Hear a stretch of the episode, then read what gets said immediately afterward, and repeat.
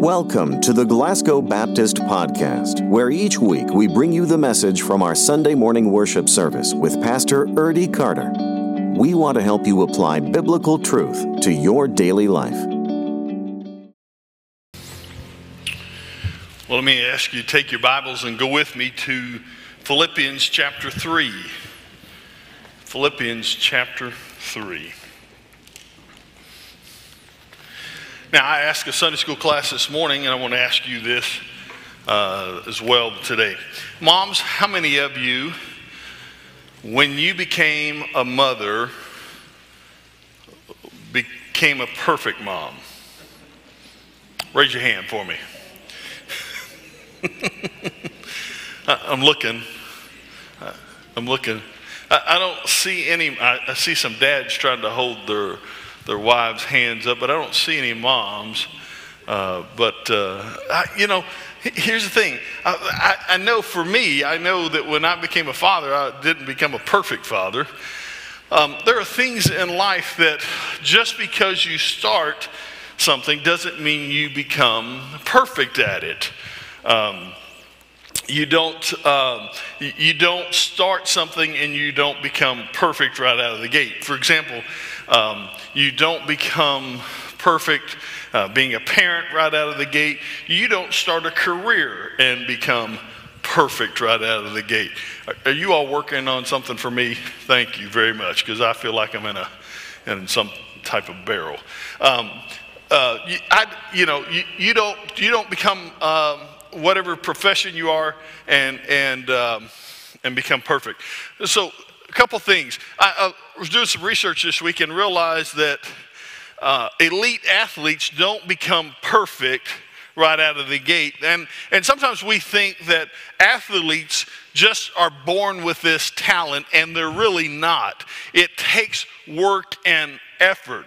In fact, Larry Silverberg has worked for 20 years studying uh, basketball.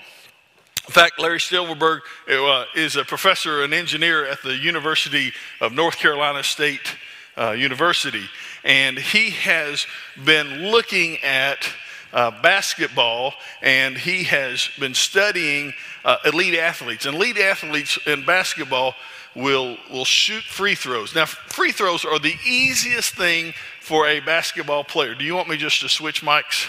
Would that be easier? I'm getting, I'm getting, keep going. Okay. Uh, so, uh, basketball, uh, free throws are the easiest thing. Guess why? Because there's nobody guarding you. That's why they call them free throws. I mean, nobody's standing there in your face. Nobody's doing anything. You get to stand at the free throw line. You get to shoot it. Nobody's there in front of you. You just get to shoot the ball. Nobody's there. But do you know elite athletes only shoot about 70 to 75 percent that's the percentage they make those. And a lot of people think it's just by talent. Well, Larry Silverberg, who's done the research on that, and he's come up and realized that there are four parameters that, that athletes have to work on, and it has nothing to do with, with uh, being born with it or talent. And the four things are really are the speed in which they release the ball. How fast do they get the ball? How fast do they release the ball? Um, the second thing is how straight do they shoot the ball? Um, for example, if you ever watch me shoot a free throw, I always shoot it to the right. So that means I'll typically stand over to the left and then I'll shoot it off the other side. But, anyways, it's how, how straight do they shoot the ball? And then the angle. Do they shoot it too flat? What's the what's the angle in which they shoot it, and then the amount of backspin on the ball. You put those four things, and, and Silverberg says if a person will work those four things out, they can shoot free throws. In fact, I'll give you a perfect example of a man here in Glasgow, Kentucky. He's no longer with us, but who, who mastered those four things. Ron Ramsey shot 100 free throws at the Y and made 100 free throws. He knew those things.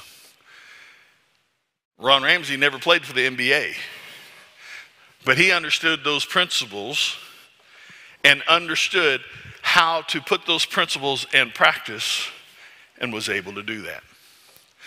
Life is about putting those types of things in practice. No matter what you, what, what you do in life, in order to be a successful mom, students, in order to be successful in life as you graduate and go on to whatever you do in life, to be successful, there are principles that you have to put into practice in order to be successful. And for you and I, if we're going to be successful in the spiritual world, it doesn't come easy. It is a practice that we have to put into place. And so this morning, what I want to do is I want to look at Ephesians chapter 3. And I want to remind us that spiritual maturity happens in a lifetime of love and obedience to God. That spiritual maturity happens in a lifetime of love and obedience to God.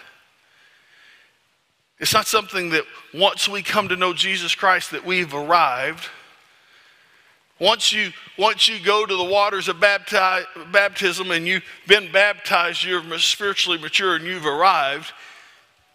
It's something that takes a lifetime of walking in obedience to God that you reach and then you come to. So this morning, let's look at our text. Look at verse 13 with us. We're going to just walk through this text this morning. Verse 13, uh, verse 12, we'll start there. Look at what Paul says. He's writing to the, the Philippians. As he writes to the church, he's just shared with them about his, his conversion. He, he's shared with them of, of, of his love for God, but he's, he's shared with them his past. Because there's this whole idea that, that Paul has arrived. That Paul, because of his Damascus Road experience, has arrived spiritually. I mean, let's, let's be honest. Of anybody's conversion experience in this room, I, and I don't know everybody's, but I, I would venture to guess that Paul trumps us all. Because, I mean, when Paul, Paul has a conversion experience, he has a dramatic conversion experience. He's been writing and telling them of his conversion experience up in in the previous verses before we get to verse 12 because he tells them of all the things he kept all the laws that there was nothing he didn't do of all the laws there was no one greater than him he held to them all but then on that day on damascus he had gone and asked to be able to go and persecute those who were of the way if there was anybody of the way let me go and and persecute them in Damascus. And he was on the road. And if you remember his, his conversion experience, he was on the way and, and, and God spoke to him. He spoke to him in a, in a vision. And, and Paul saw that vision and heard Christ speak to him. And all of a sudden, his eyes were blinded. And those who were with him could hear, but they didn't know what was going on. And all of a sudden, Paul was blinded not for just the moment, for, but for days. And can you imagine? Paul's coming to Christ cost him his sight. He was led by the hand into the city to a man he was who was going to finish telling him then he gained his sight and he knew, he then understood that the people he was persecuting were the people who truly understood the gospel. The Philippian church said, of anybody who, who has come to know Jesus, it's Paul. He's arrived. But the problem is, Paul recognized there's no arriving on this side of eternity. And for you and I this morning, just like we can acknowledge, just because you're a mother, you don't arrive as a perfect mom. Just because you have graduated high school, you've not arrived at perfection. There's lots of work to be done. Look what he says in verse 12. Not that I have already reached the goal or am already perfect. But listen what he says. But I make every I make every effort to take hold of it because I also have been taken hold of by Christ Jesus. Listen to what he says. Listen to that hunger. Paul says, says, I'm hungry. I'm hungry. I've been, I've been taken hold of. There is something that has so gripped me that I've been taken hold of that I'm going to make every effort. I'm going to make every effort possible. Listen, what, what efforts do you make? I mean, listen, you, you tell your student today, you tell your teenager, you tell your family member, say, listen, here's what I'm going to do. I'm going to give you $100. You can spend it however you want. What will they do the rest of the day? They'll pull out their phone and they'll begin to think, what do I want? Amazon will be their friend the rest of the afternoon, right? They'll be, they'll be scrolling through trying to make, they will spend the entire afternoon figuring out what it is they want to spend that $100 on.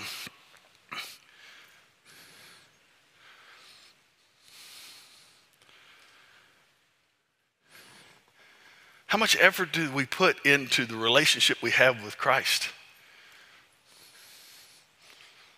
I mean, think about the effort that God has put into you and to me. He sent his one and only Son. Sometimes we lose sight of that. Sometimes we forget what that looks like. We forget, we, we, talk about it at Easter that, that he went to a cross, a bloody cross, and the shameful cross, and, and the pain, the agony he went to Golgotha and all, all those things, but do we really think about that on Monday morning when we go into our place of business or to our schools or, or when we get frustrated that we, they get our order wrong at McDonald's or Starbucks or and we get irate. Paul says, I make every effort. My, my hunger is to is to pursue Christ. He goes on in, in verse 13, look with me. Brothers and sisters, I do not consider myself have taken hold of it. But one thing I do, forgetting what is behind and reaching towards what is ahead. Forgetting what's behind. Forgetting what's behind. Sometimes I think it's funny we live in the past, don't we? I mean, think about it. Do you, do you live in the past? Do you tell stories on the past of what, what, what used to happen? Those good old days? Oh, I remember this. I remember when the church used to be full. Oh, I remember when we used to sing this. I remember when I remember when this revival happened. Oh, I remember when we, we used to go to our neighbor's house and share Jesus. I remember when we, when we used to knock on doors. I remember when these things happened. Let me ask you, why didn't that happen anymore? And don't say because the church doesn't do it, because you're the church. Right? I mean, we don't need a program in the church. We just need you to get up and go do it. Right? I mean, do we need a program or do we just need us to get off our derrieres? See, we live in the past. Somebody once said, when your memories exceed your dreams, the end is near. And sometimes I think we live with our memories, not our dreams.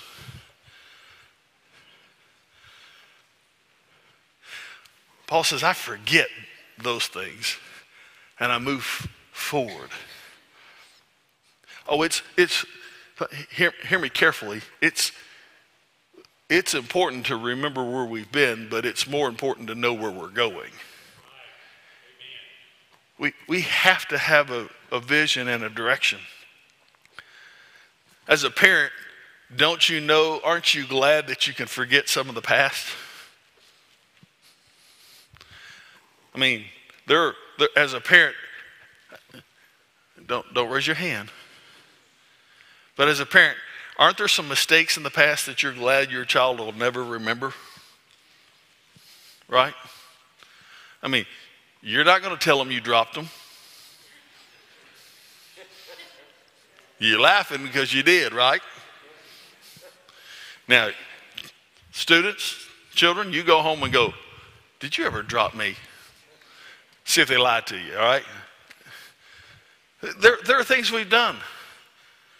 And, and hey, listen, as a, as a follower of Jesus Christ, aren't you glad that Christ doesn't hold our past against us? Amen. That we're forgiven of our past?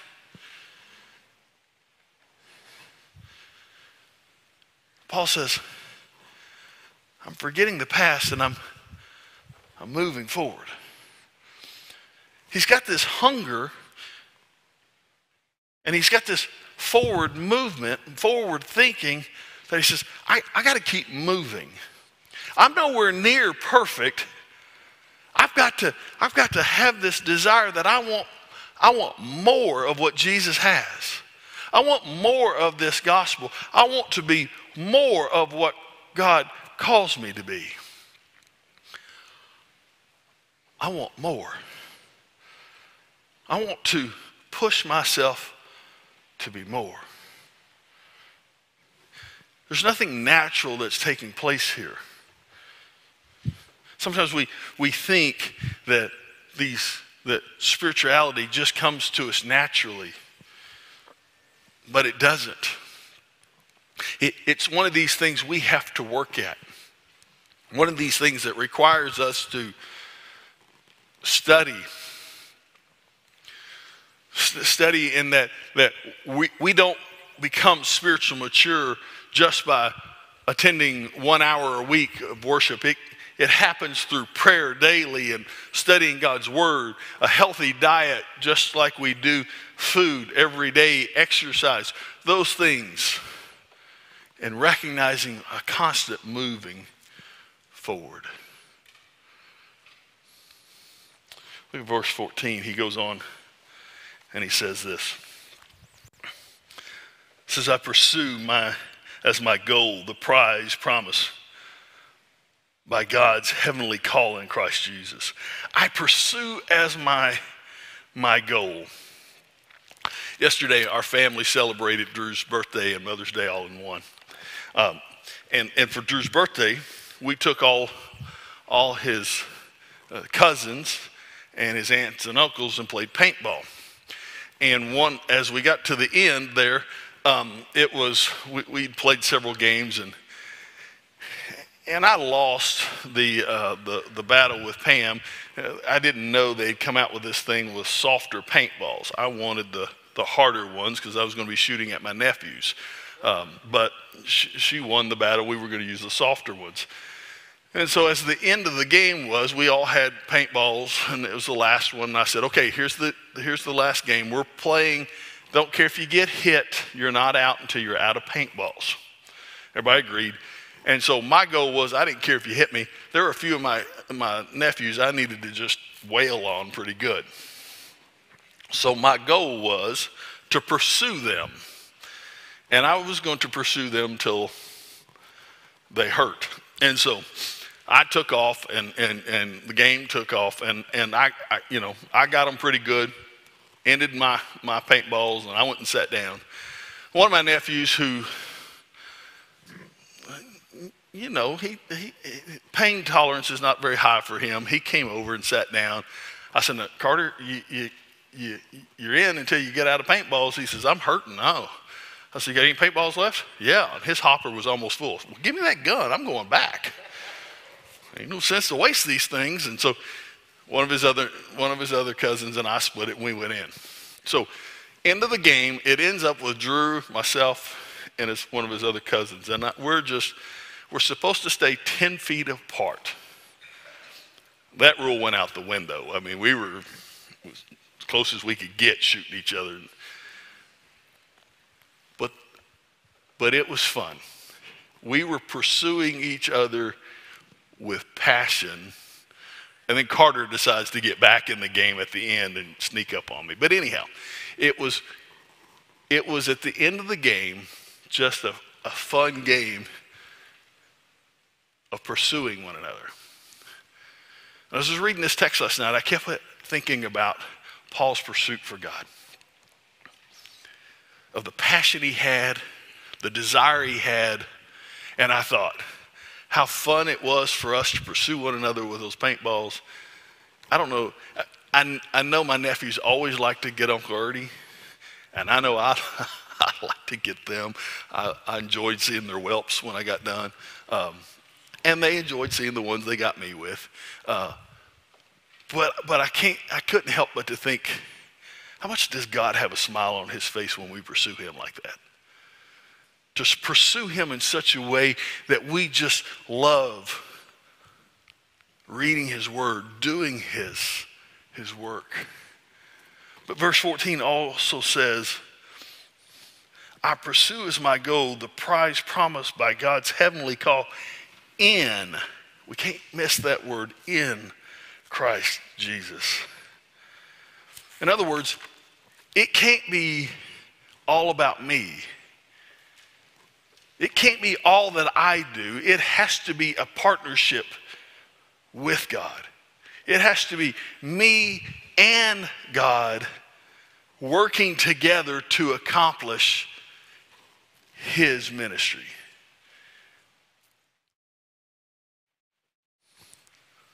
First John tells us apart from him I can do nothing. It's got to be the two of us working to accomplish him, things for him.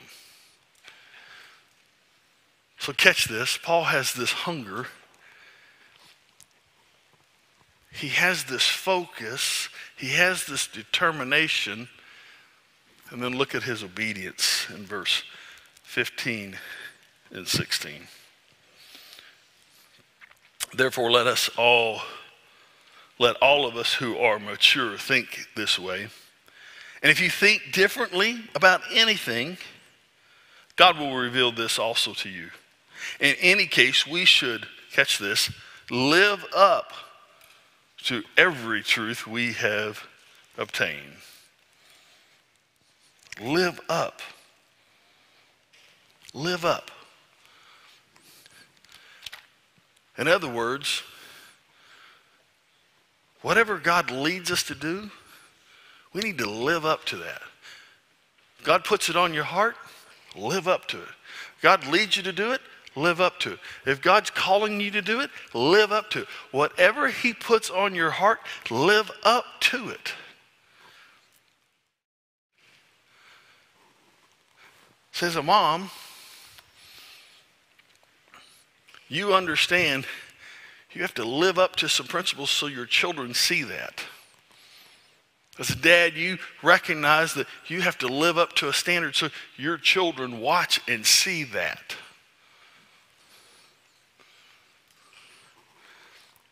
As children of God, we need to live up and do what God has called us to do. It's an important thing to do. We, these things don't come easily we don't just come to a place in our life and, and become baptized and all of a sudden we're the perfect Christians.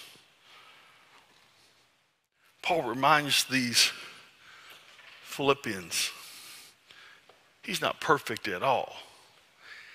It's a, it's a challenge and a daily goal to be who God has called him to be. Some of you, know your history with World War II. World War II, one of the greatest uh, rescue missions, World War II happened uh, because um, we sent bombers to, to bomb the Nazi oil supplies. And as those bombers were going to do that, they were flying in tin cans and they were flying in these planes to do that and knowing that many of them were taking on on on being shot at and would be shot down. And as they were being shot down, they were they were parachuting into um, Yugoslavia, and um, they were prepared to, to die. They'd be captured and would die.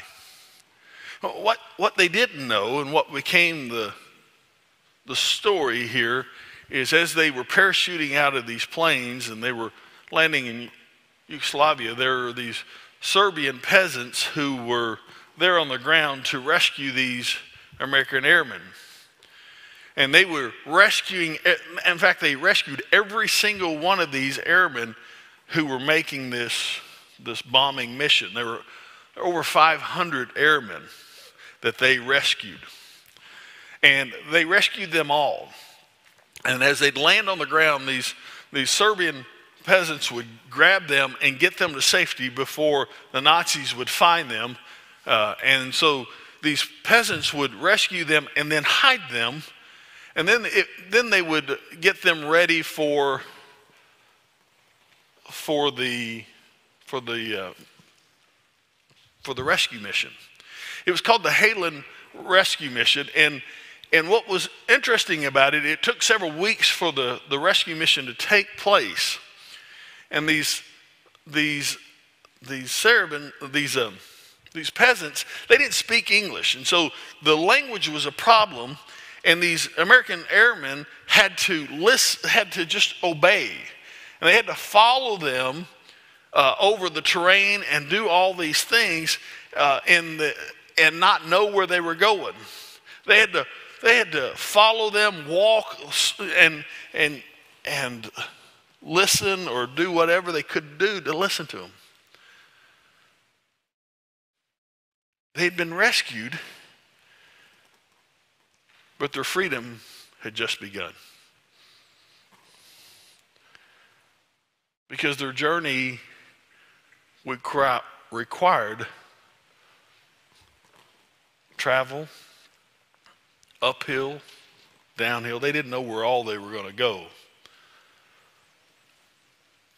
Only the peasants knew the journey. Only the peasants knew how to get there. The airmen only knew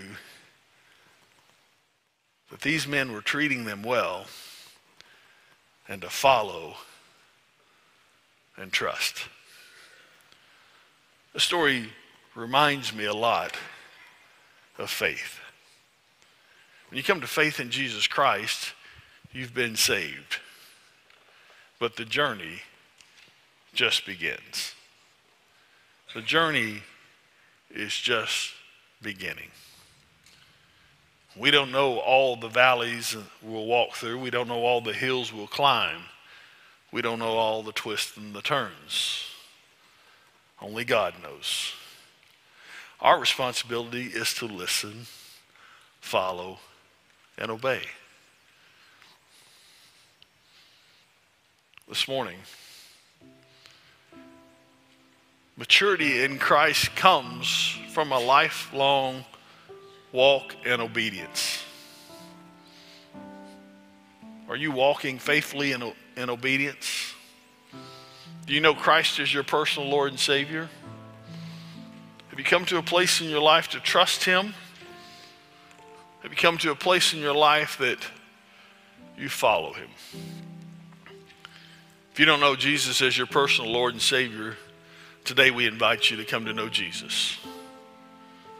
The Bible says, For God so loved the world that he gave his one, his one and only Son, that whosoever believes in him should not perish but have everlasting life. That whosoever is you, is me, if you'll trust him. This morning, if you trust Jesus as your personal Lord and Savior, I can meet you right here. We'd love to talk to you about that. If you'd rather go out these doors right here, Mike Thomason and JJ Poole will meet you there. We'd love, they'd love to talk to you about Jesus. If there's another decision on your heart to join our church family or, or a prayer request or a prayer concern, again, they'd love to talk to you and pray with you.